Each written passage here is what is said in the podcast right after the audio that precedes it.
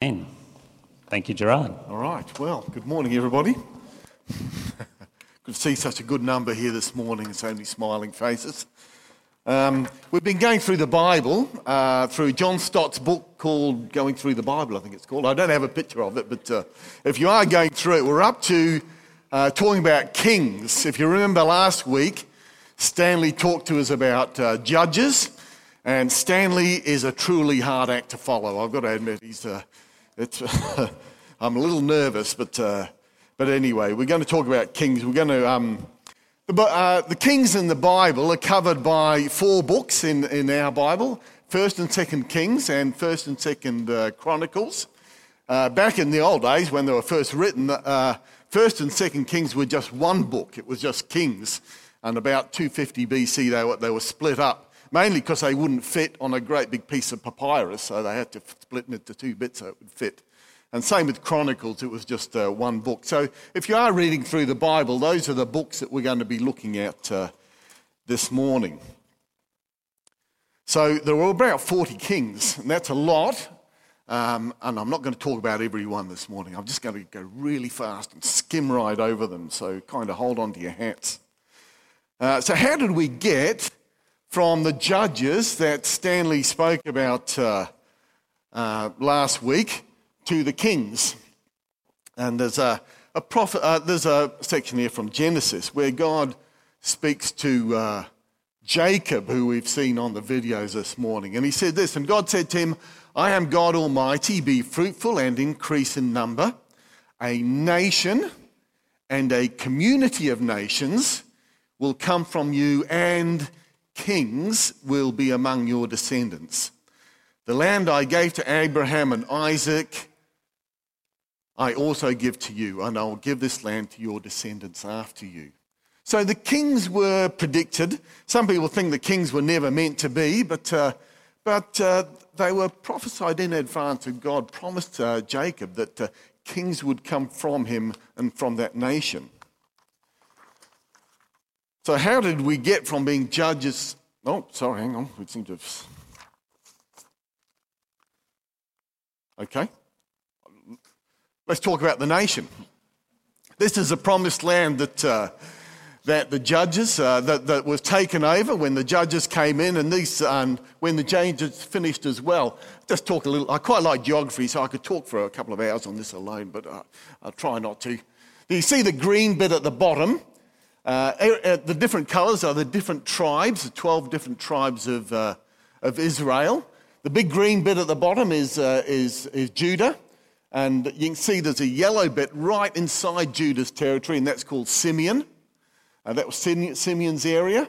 And there's a little blue bit above, the, uh, above Judah's territory, that is the tribe of Benjamin. And those three areas, those three tribes, are what we call the southern Israel. Um, Jerusalem is in Benjamin's area. And if just below Jerusalem, you can see Bethlehem. Perhaps you can't see it, it might be difficult to read. Uh, is Bethlehem, where King David uh, was born, and also Jesus was born in Bethlehem. And below that is Hebron, where, uh, where King David had his first uh, capital. So there, uh, that's southern Israel. You've got borders against the Dead Sea. And up above and to the right there, to the, to the east, are all uh, the northern the northern kingdom. That's the other nine tribes of Israel. And they stretch way over into modern day Amman, and not modern day Jordan, and Syria up in the top.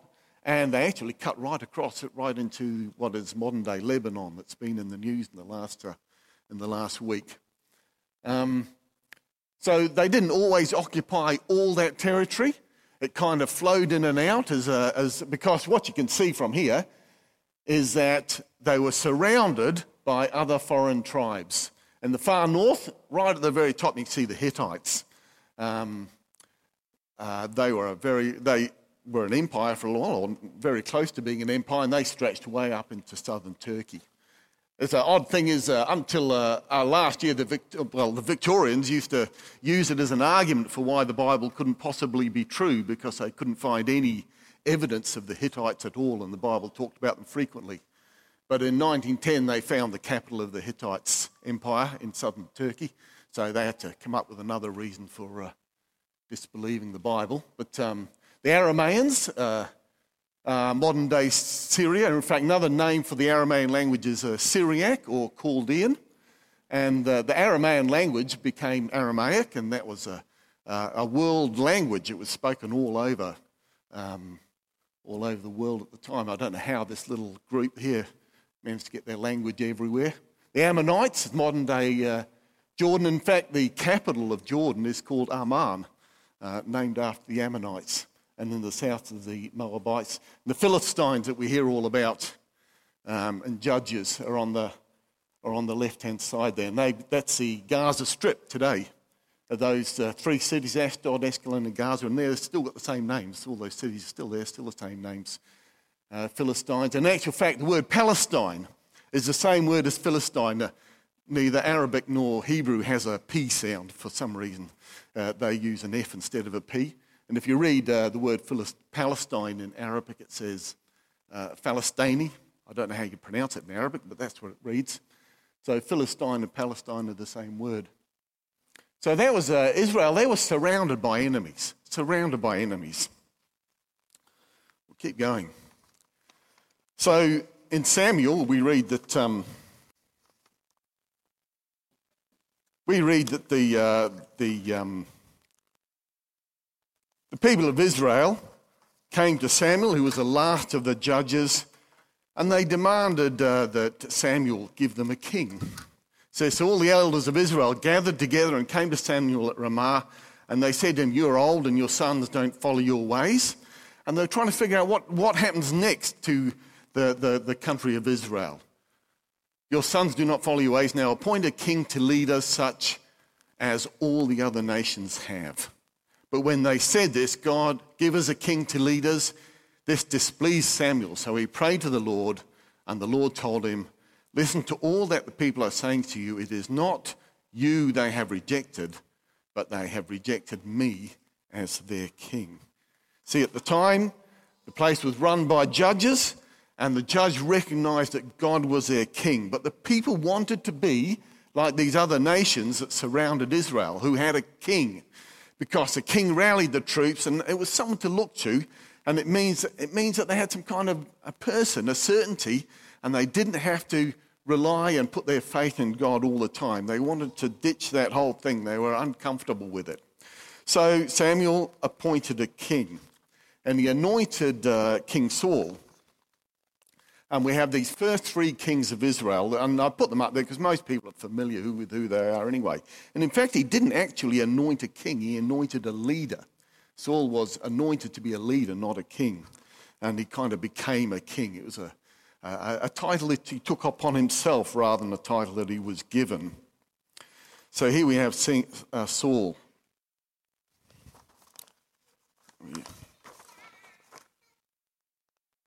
So Saul became king of Israel. It's not so much that, um, that God was against kings, he was, he was against people wanting to be like the nations around them. The people, are in, uh, the people of Israel were to be a different sort of a people, set, set apart and holy. The first king is Saul. Um, and we all know something about King Saul. King Saul's problem was that he failed to grasp the critical requirement of a king of Israel. That is, the king of Israel must obey God's words implicitly. In the kingdom of Israel, the king is subject to the same laws as the people of Israel. That is, he's subject to God's word. And this concept is the opposite, for example, of what the Canaanite kings, the Philistine kings, and the Ammonite kings, and everybody else did around them. Saul may have been king of Israel, but there was another king above him. Saul may have been the king of Israel, but he's also subject to that other king. He was a subject of God's kingdom. Saul wanted to do things his way, but over time he felt God turning away from him. So Saul but Saul was still unwilling to stop doing things his own way and allow God to do things God's way. So we know that Saul eventually grew increasingly bitter and morose. So while Saul was still king, Samuel identified King Saul's replacement, a young man called David, and we've all heard a little bit about David. David wasn't an obvious choice for king. He was smaller and he, you know, didn't come from such a grand family as King Saul. But David's attitude towards God was the opposite of Saul's attitude. David's attitude is one of obedience from the heart, and David honoured God, and God honoured David. Things, nevertheless, we often think of King Saul as, uh, as a great king, and he's quoted as a great king, but things didn't go well for him. In the first 10 years since he was anointed, in that decade, up until he was about 30 years, he was always on the run and always in danger. David lived in constant danger from Saul, who wanted to kill him, and from the kings of the surrounding countries and their armies. And David moved from one perilous circumstance to another.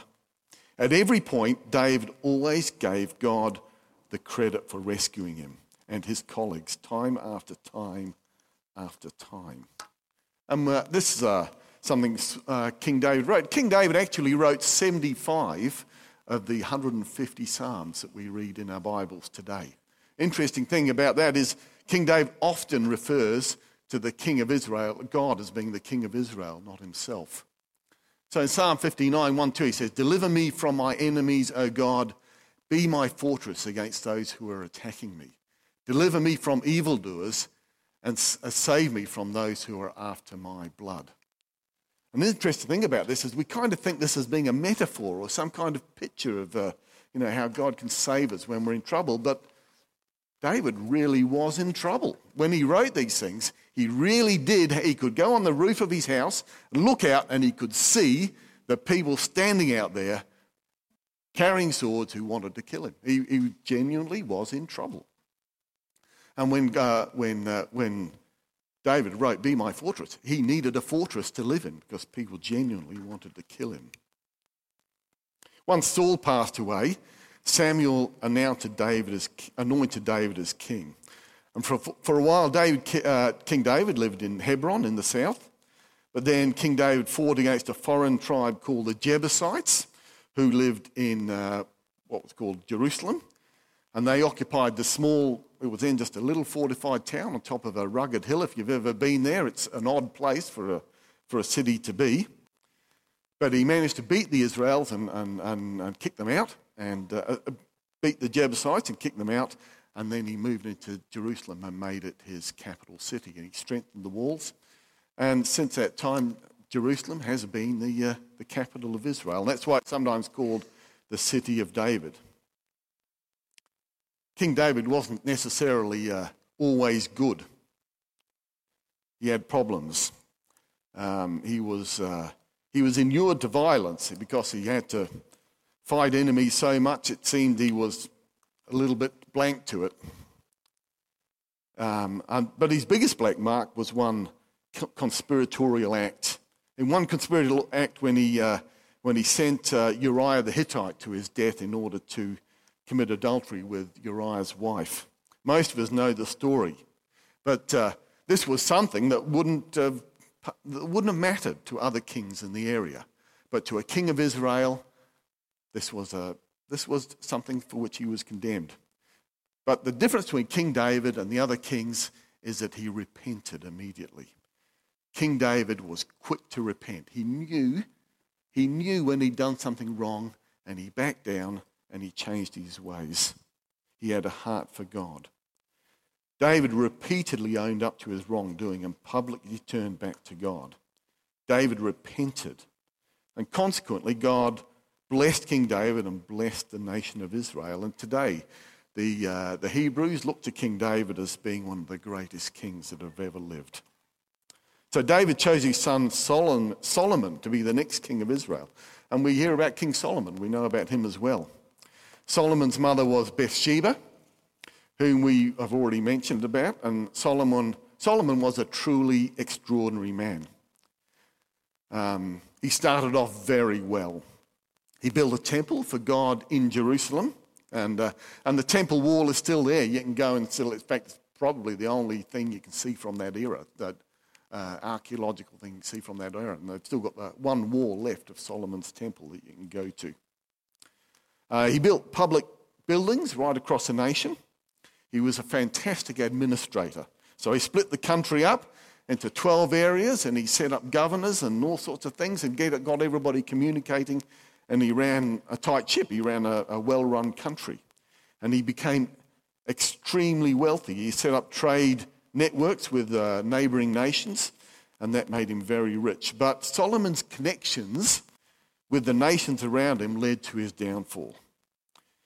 He often formed connections with nations by marrying into their royal families and their aristocracy. And uh, in 1 Kings chapter 11, verse 3, quite famously, it says that Solomon collected 700 wives and 300 concubines. And for those of you being married for a while, it just takes your breath away, doesn't it? It's just astonishing. But uh, these women brought with them the gods of the nations from which they came.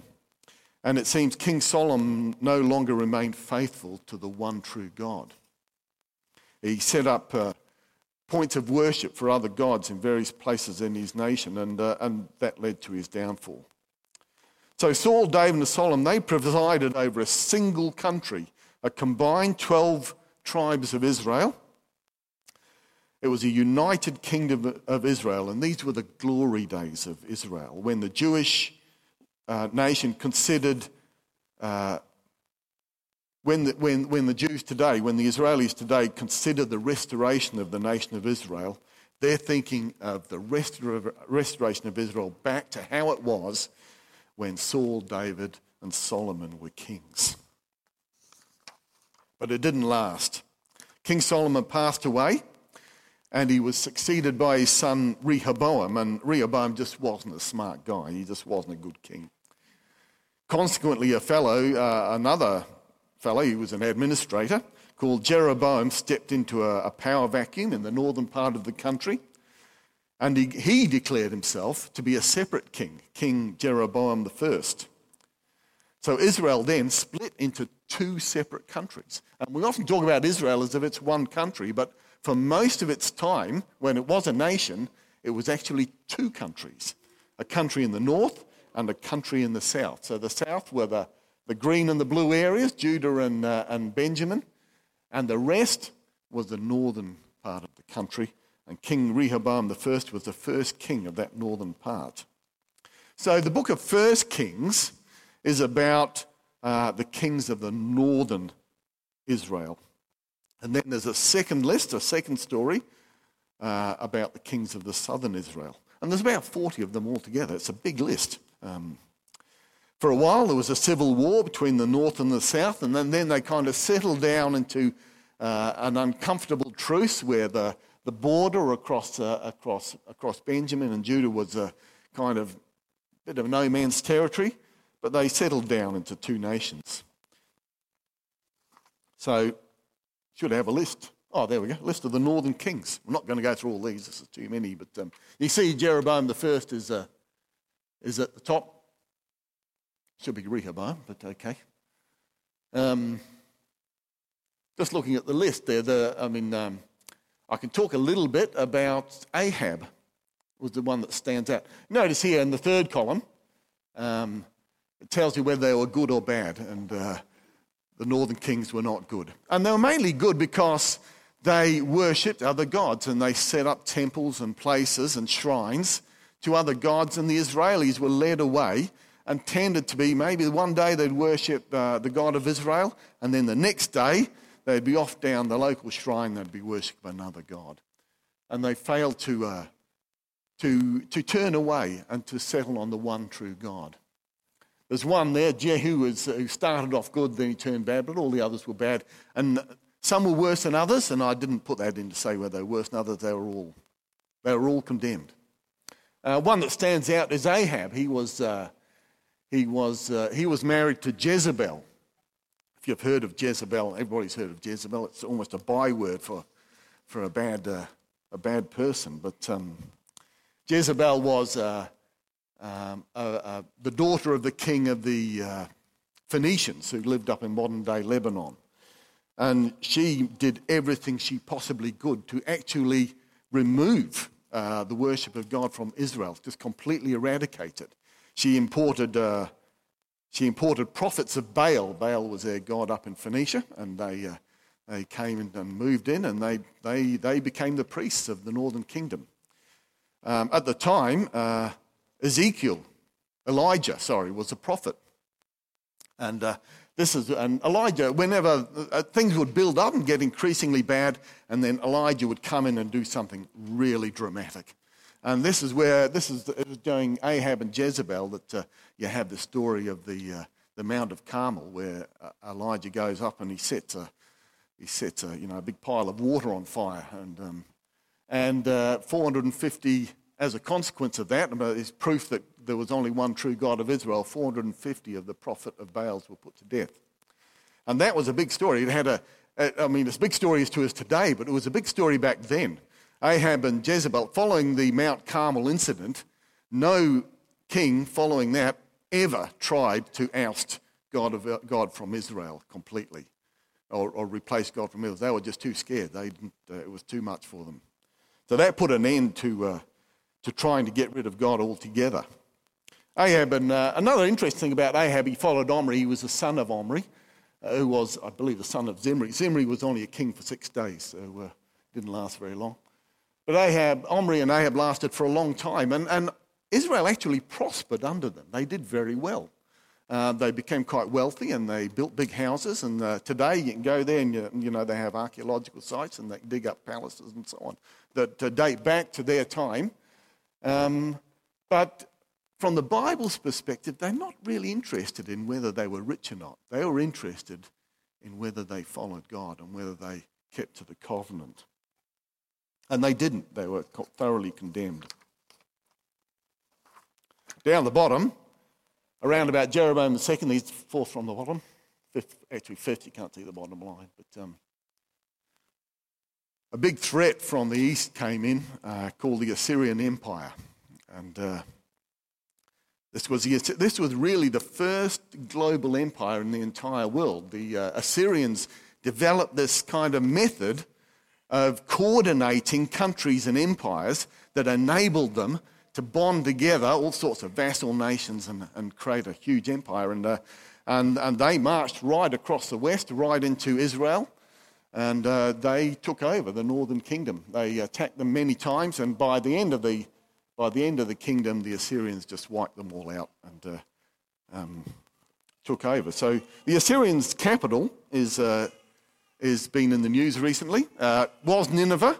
Um, Jonah was one of the, was one of the uh, prophets during that time. And, uh, and we all know the story about Jonah and the whale, and as he tried to run away from going to preach to Nineveh. But he went to Nineveh and bro- preached and brought them back to God at one point. It didn't last. Um, but uh, Jonah was a prophet during the time of Jeroboam II. Um, Nineveh today is modern day Mosul. If you've heard of Mosul, they were um, this is a picture of Mosul, actually. You can just see the city of Mosul in the far right corner. Um, and these are the walls of Nineveh. So you can see the walls of Nineveh. They've been rebuilt and put together a little bit. Uh, but you can see Mosul and ISIS uh, took over Mosul and it was their centre of operations a couple of years ago. But, uh, but US uh, trained troops, Iraqi troops, drove them out. Or at least they came to an agreement and they left. Um, but yes, you can go see these walls of Nineveh today. That's what it looks like. Uh, so Mosul is modern day Nineveh. um, the Assyrians face their own problems, and uh, they were also dealt with quite severely. Um, so, which brings us to the next. Which brings us to the next kingdom, the southern kingdom. I don't know, are we getting there? Oh, here we go. There was a. Oops, I can't go. Oh, yeah, we can go back is that this is the list of the southern kings. So they, uh, they started off. Um, sorry, Rehoboam is the, yeah, the first king of the, of the southern kingdom. Just looking at the list, there is one. Athaliah is not a man's name, that's a lady's name. So uh, one of these kings was actually a queen, just to throw us a bit. And some of these names you might recognize, some you won't. But uh, the Bible tells a little story about each one and, and tells you whether these were good and bad. Uh, something is that at least some of these were good kings. Um, so the first good king was this Asa and Jehoshaphat. And further down, there were some particularly good kings who were who were credited as being almost as good as King David and King Solomon and so on. Um, so the southern kingdom included Jerusalem, where the temple was located. So you'd kind of expect the southern kings to fare better than their northern counterparts. They had a reminder right sitting right in front of them that God was, was the true king of Israel. Um, we've already heard a little bit about King Rehoboam, who was a son of Solomon. He wasn't so clever. Um, king Asa, King Jehoshaphat were good kings.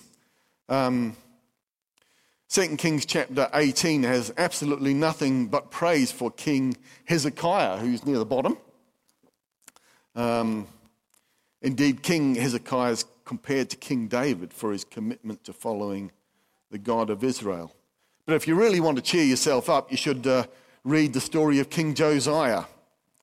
Um, I think he deserves number one rank. I don't know why he's, he's, he's given a, a, bum rap, but uh, amongst the southern kings, he had a very long list of good things that he did.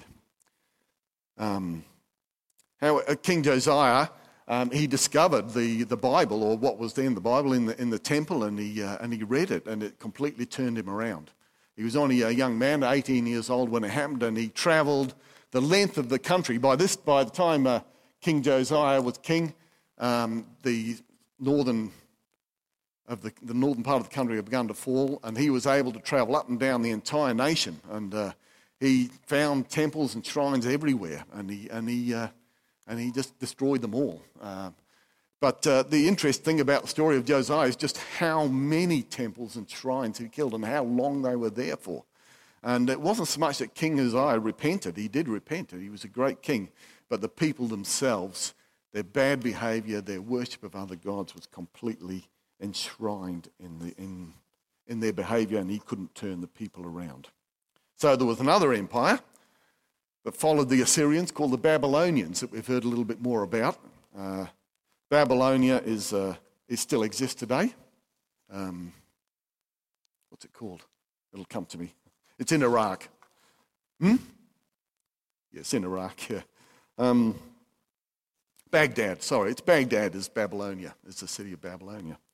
And the Babylonians figured out what the Assyrians were doing. They copied them, only they did it better. And they beat the Assyrians, and then they came and met the southern kingdom. And by the end of the kings, actually, it started with King Hezekiah. He met the first of the Babylonians, and the, and the Babylonians, by the end of the last king, they completely wiped out those kings and the nation of Israel, and then the nation of Israel was gone. It was about 300 years. The kings lasted for about 300 years. An interesting thing is that Isaiah was, uh, was one of the prophets at the end. And um, Isaiah was beginning to get a handle on this king thing. He began to realize it wasn't really working. And this is one of his prophecies For to us a child is born, to us a son is given, and the government will be on his shoulders, and he will be called Wonderful Counselor, Mighty God, Everlasting Father, Prince of Peace. Of the greatness of his government and peace, there will be no end.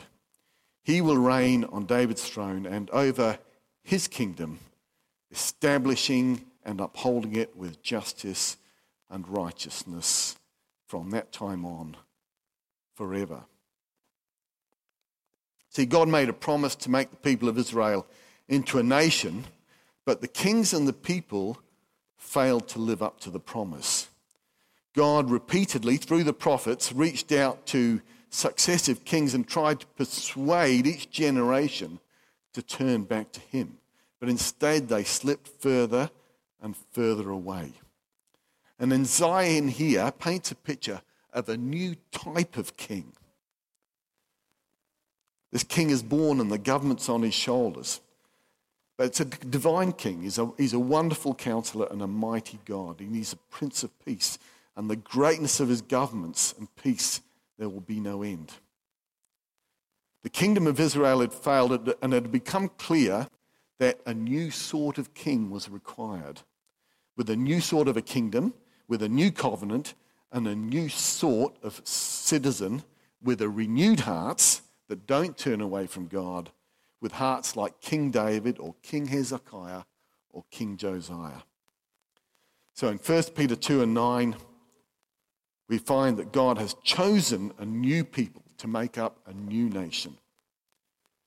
And 1 Peter 2 9 says, But you are a chosen people, a royal priesthood, a holy nation, God's special possession, that you may declare the praises of him who called you out of darkness and into his wonderful light. And 1 Peter 2 9 here, Peter here is quoting from another verse way back in Deuteronomy chapter 14, verse 2.